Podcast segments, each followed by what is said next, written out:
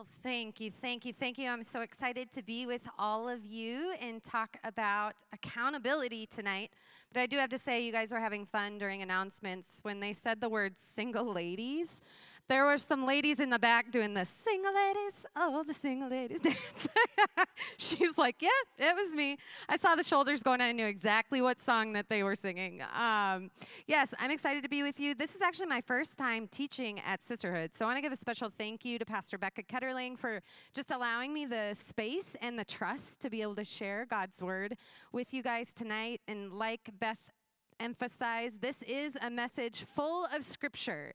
And I'm okay with that. I hope you're okay with that. I'm going to read a ton of scripture tonight, but all of it is the truth. And scripture should be the foundation that we build our lives upon. And if I'm being honest, tackling the topic of accountability was like, okay, I can do that, but not everybody likes having this conversation. For some of you, it feels a little bit like a swear word, like, ugh. Accountability, not the funnest conversation. It stings some of us. And so I just want to take a little bit of time to stress the beauty of accountability, and I wanted to bathe it in Scripture because that is the foundation we build our lives upon. And um, if that word stings you tonight, you're not alone. Our human nature likes to resist that word. And most of us, we don't enjoy being wrong. We don't enjoy failing. We don't enjoy disappointing people, but it is a part of life. And many of us avoid having necessary conversations to avoid the natural human feelings that come along with correction and accountability. But I want to flip the script today. In life, in relationships, and in our walk with Jesus, accountability is not only necessary, it is good for us. Accountability is good for us. So, today I'm going to cover why we as believers should embrace accountability and how we can live it out in a healthy way. How many of you know you can have accountability conversations in a very toxic and unhealthy, unproductive way, right? We've probably all been on the receiving end of a, in a conversation where we were corrected, where it maybe could have been a little kinder, more gentle. There is a godly way to have these conversations, and so I want to pave the road for that today. And maybe you're in the room and you've never experienced healthy accountability. So this conversation scares you a little bit extra, right? Maybe your upbringing was filled with parents or people who shamed you, never showed you what it looked like to be accountable in their own actions, even or words towards you. Um, I'm one of those people. My dad, I was a daughter of a single parent, and it was a dad, okay? And my dad, I cannot tell you one time that he has apologized to me in my entire life. Like, even to this day, my dad does not know how to have accountability conversations. We've come a long way, but still, I grew up in a home where this was not modeled to me very well. And I remember being a teenager, um, and there would be moments where I was like so mad at my dad, but he wouldn't listen to me. So I would just like write long pages of letters to him and I'd like stick it under his door. And I'm like, yeah, read that, dad. And I never got a response. Like it was like it just went under his door and disappeared. And I'm like, what? There was never healthy conflict resolution in the home that I grew up in. But I learned how to do it. And we all have to take accountability ourselves to learn how to have these types of conversations. Maybe past relationships have wounded you. Maybe they were toxic, abusive, codependent, just plain old unhealthy. Maybe you wrestle with in- insecurity. So, accountability conversations feel like an attack, even if they aren't. I want to say if you are unhealed or wounded in your current season of life, accountability will be harder for you to receive. And if that's you in the room, I want to encourage you without any shame. Seriously, no shame. We're all in process. But I want to encourage you, if you're wounded in this season of life, to pursue freedom through one of our core groups Or um, the Freedom Encounter is coming up on March 31st and April 1st, so coming up just at the end of this month. And it's an amazing two day session where you can find freedom from those types of wounds and traumas and damaged relationships that have left you wounded. And so pursue healing because unresolved grief, trauma, and wounds will affect every aspect of your life. And how we react to healthy accountability often points to our health in our hearts, okay? And so, one question you might be asking yourself right now is why? Why should I embrace accountability in my life? By definition, to be accountable is to be responsible for what you do and to be able to give a satisfactory reason for it. And as believers, our conduct and the reason for our conduct should glorify God, right? 1 Corinthians 10:31 says whether then you eat or drink or whatever you do do all to the glory of God. And when people ask us why we live the way we do, the reason should always be because of Jesus. The first step to embracing accountability is to accept the truth that we are all individually accountable to God. 2 Corinthians 5:10 For we must all appear before the judgment seat of Christ, so that each of us may receive what is due us for the things done while in the body, whether good or bad. This is the foundation of accountability that we build our lives on. As believers, we understand that He knows the very thoughts that we have before we ever say anything. He sees what others do not see. Hebrews 4:13, nothing in all creation is hidden from God's sight. Everything is uncovered and laid bare before the eyes of him to whom we must give an account. Matthew 12, 36 through 37. This is Jesus speaking. But I tell you that everyone will have to give an account on the day of judgment for every empty word they have spoken. For by your words you will be acquitted, and by your words you will be condemned. Every person will appear before Christ on the day of judgment. And if we are believers in Christ, our eternity is secure. We will be in heaven, but the way we've lived our lives on this earth will be examined by God.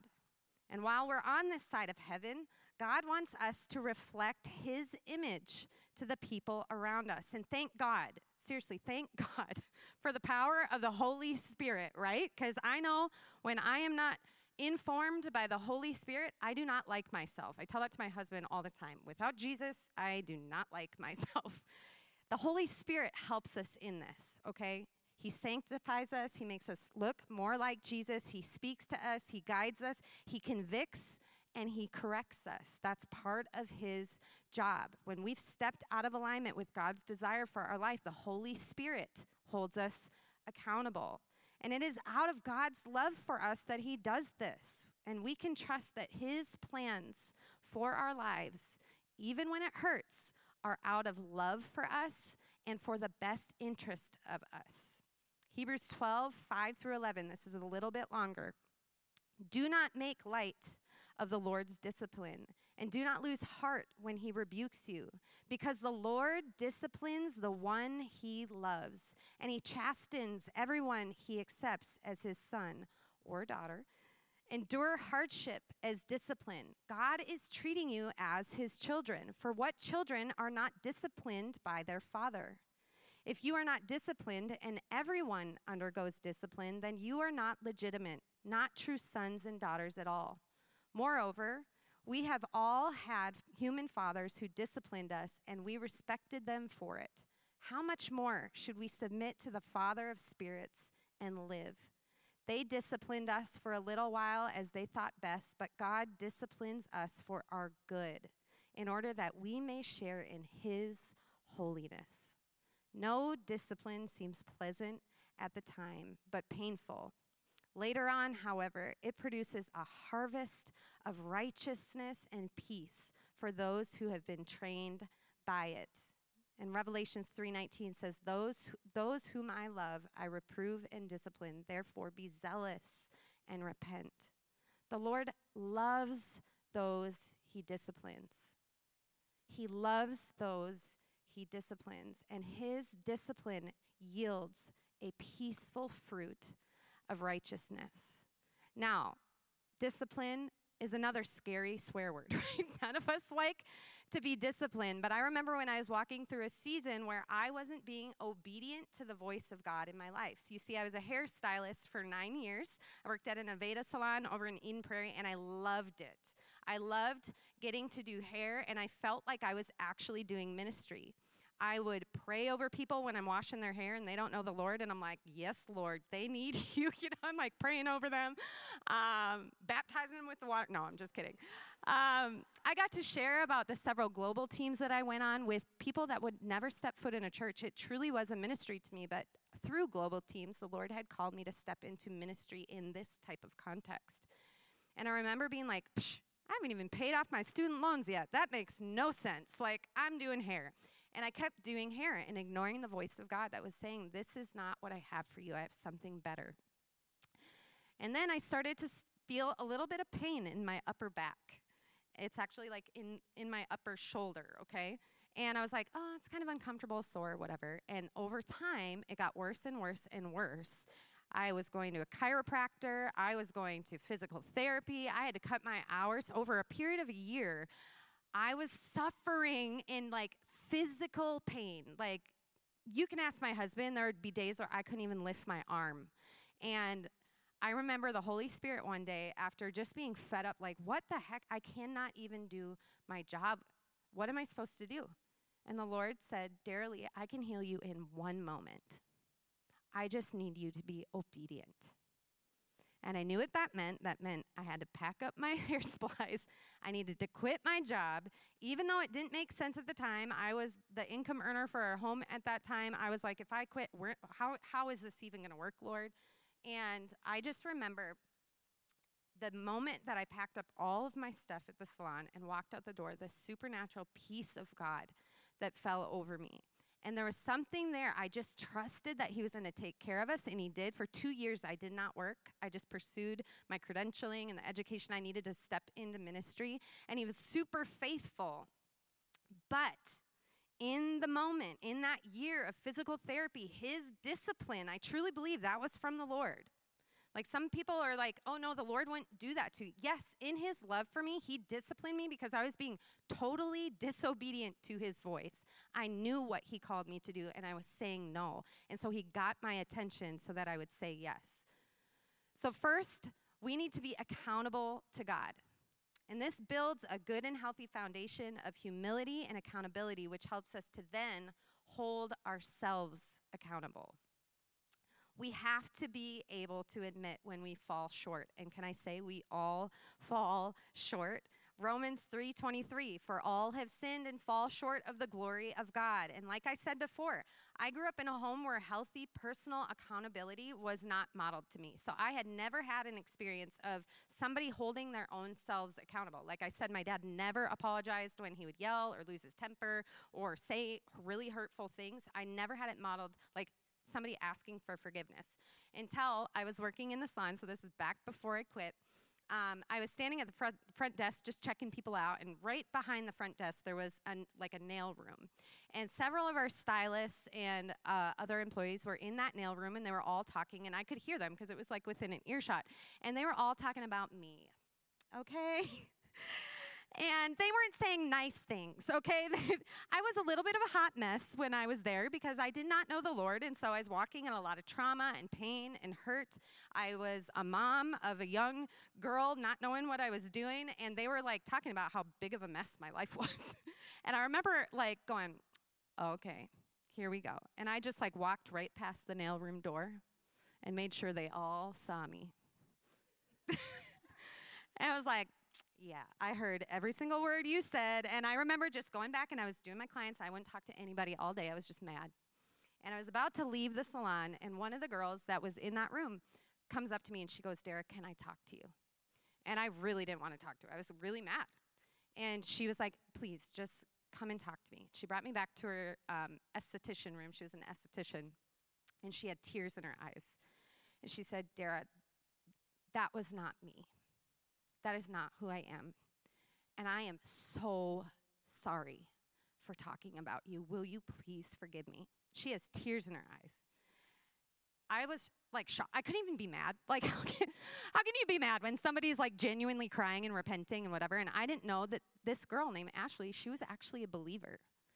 And that was the first time I saw somebody hold themselves accountable to a standard, and it was God's standard because she knew what she did was wrong, and the Holy Spirit convicted her, and she asked me for forgiveness. And that was the first time I ever saw someone model humility, model self accountability.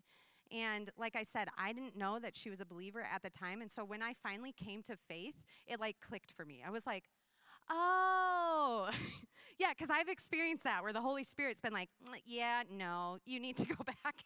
You need to apologize. You need to do that. And, and she modeled that for me before I ever even knew she was a believer. And it just clicked. But it was seriously something that stuck with me ever since. And so we should live like that, leaning in to the voice of the Holy Spirit in humility, admit our mistakes Sometimes it's just between us and Jesus. How many times do you say, Sorry, Jesus, I missed it? Can you forgive me? All the time. I all the time am saying that. And sometimes it's between you and somebody else, and you got to do the hard thing and hold yourself accountable and be the person that asks for forgiveness. But this type of personal accountability requires great humility. James 4 6 through 8 and verse 10 says this. Therefore, it says, God is opposed to the proud, but gives grace to the humble. Submit therefore to God, resist the devil, and he will flee from you. Draw near to God, and he will draw near to you. Cleanse your hands, you sinners, and purify your hearts, you double minded. Humble yourselves in the presence of the Lord, and he will exalt you. 1 Peter 5 5 through 6. All of you, clothe yourselves with humility toward one another, for God is opposed to the proud, but gives what?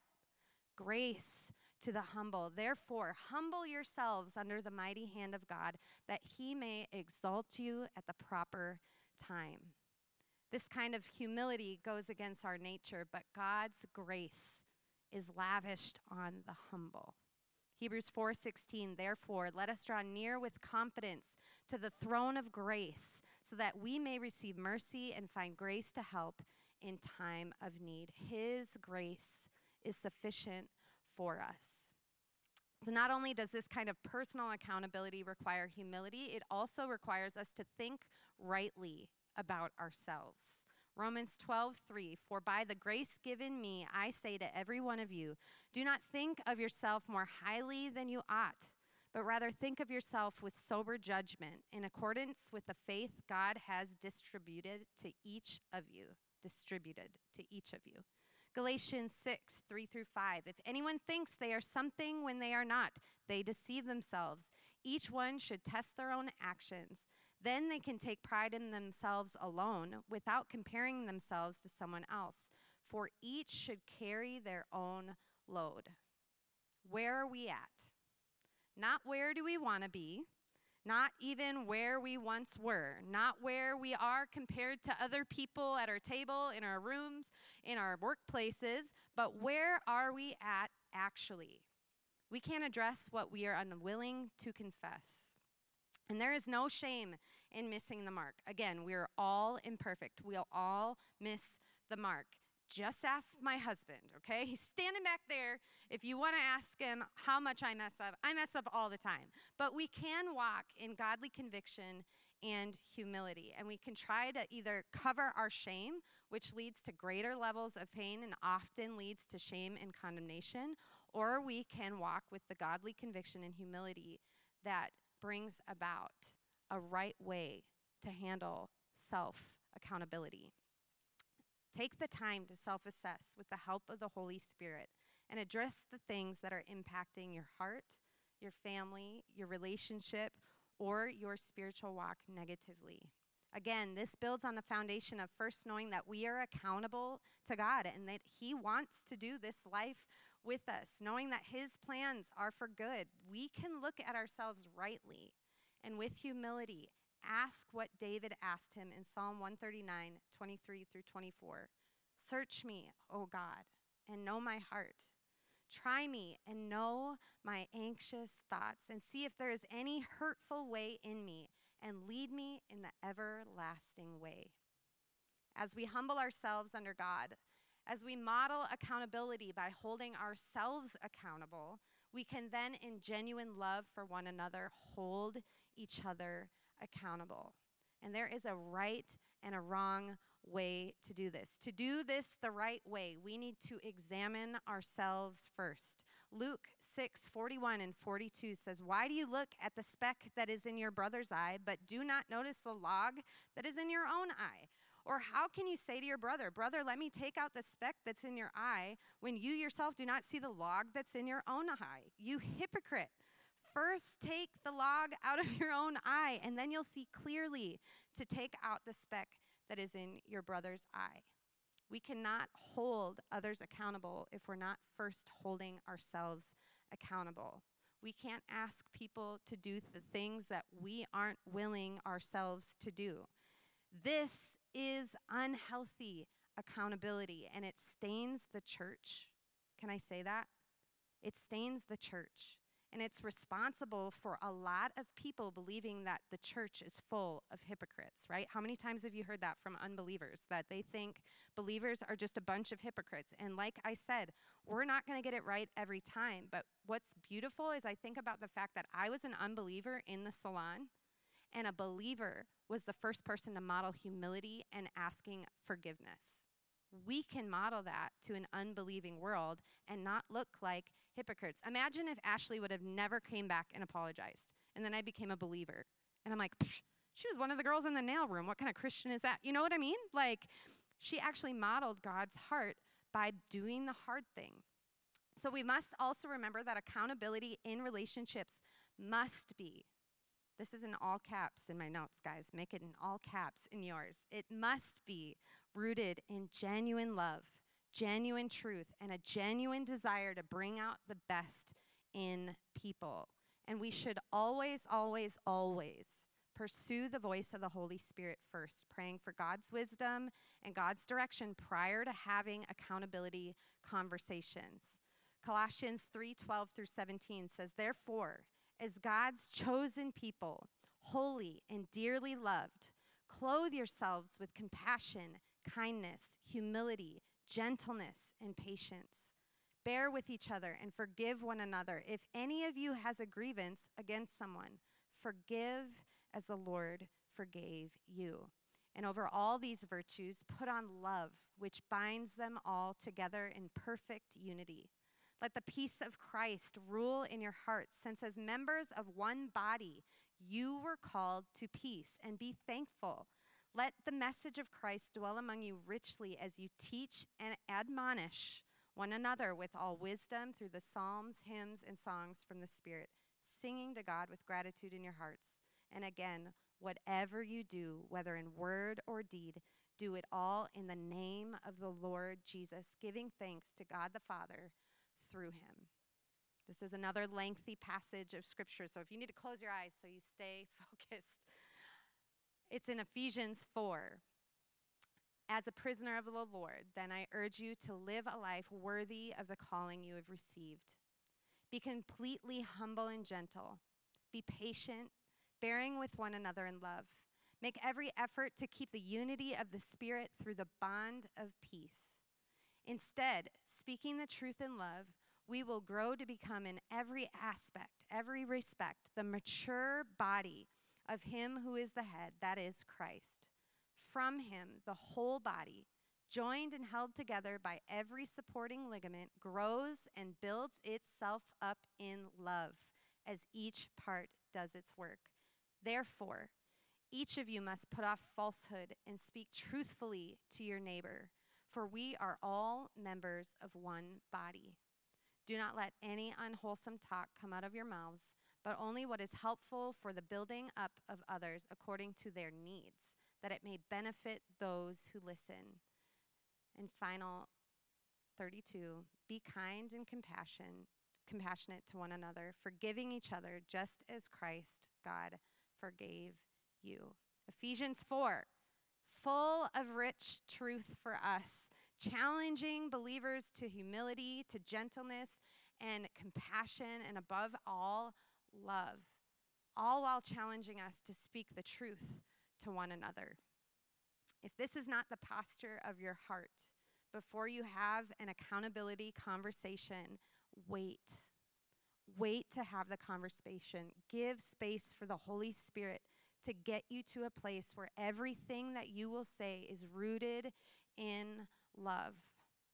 God's purpose in all of this is protective in nature. Godly community is a safeguard for believers. This community is a safeguard for you. We are less vulnerable to the schemes of enemy of the enemy when we are in community. And godly community is the answer. And so, Proverbs 27 17, it's this theme verse for this whole message. As iron sharpens iron, so one person sharpens another. God's design for our human relationships includes sharpening, includes refinement. And how many of you know there's friction in the sharpening process? My aunt's husband is married to a Japanese man, and if you don't know, the Japanese make knives really, really well, and my uncle has very, very sharp knives. And my aunt came up this past summer to help me prep for my daughter's graduation party, and she was helping me cut all the vegetables and the fruits for her char- charcuterie that she wanted because that was so bougie this summer.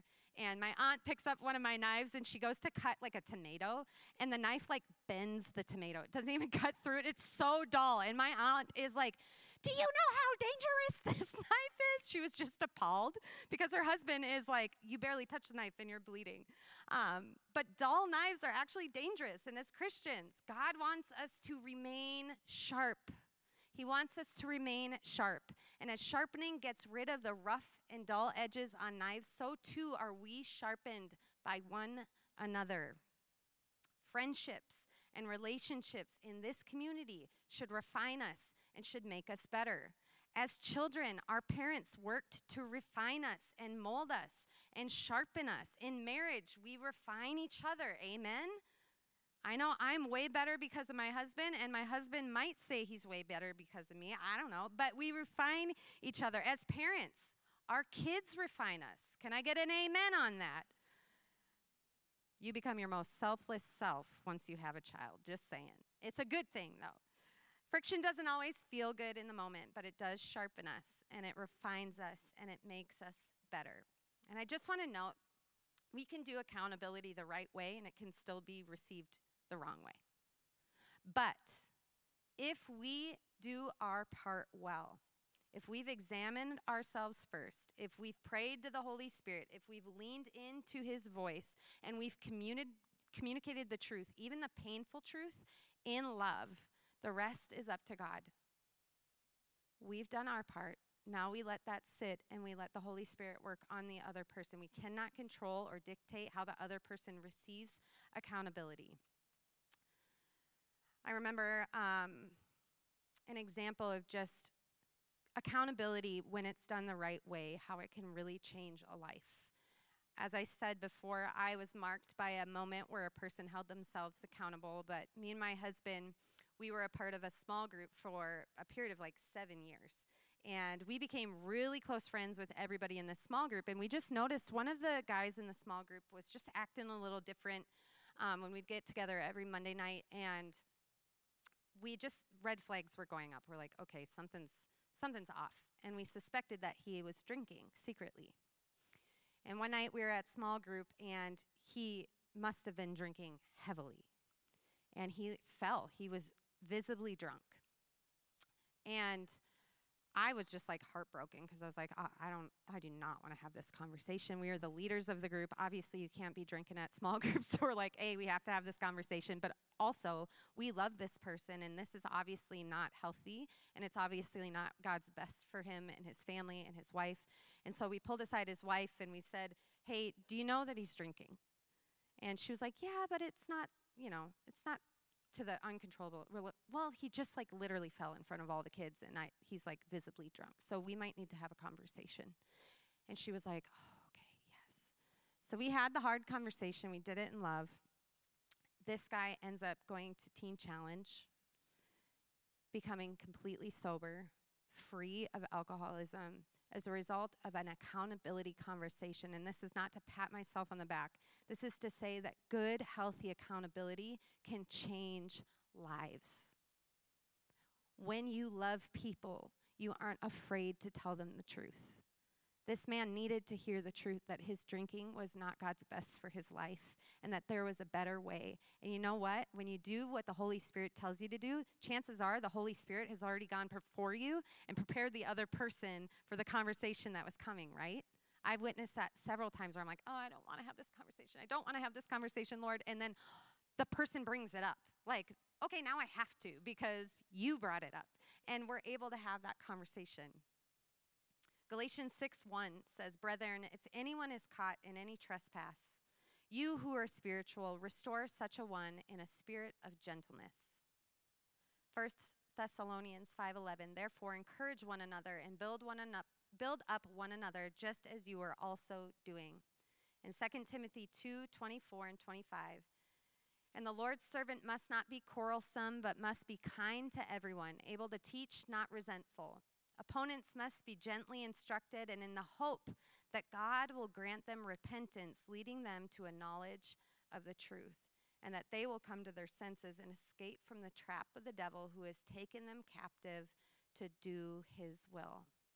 Accountability, done the right way, leads to truth and life. It builds us up and it makes us look more like him.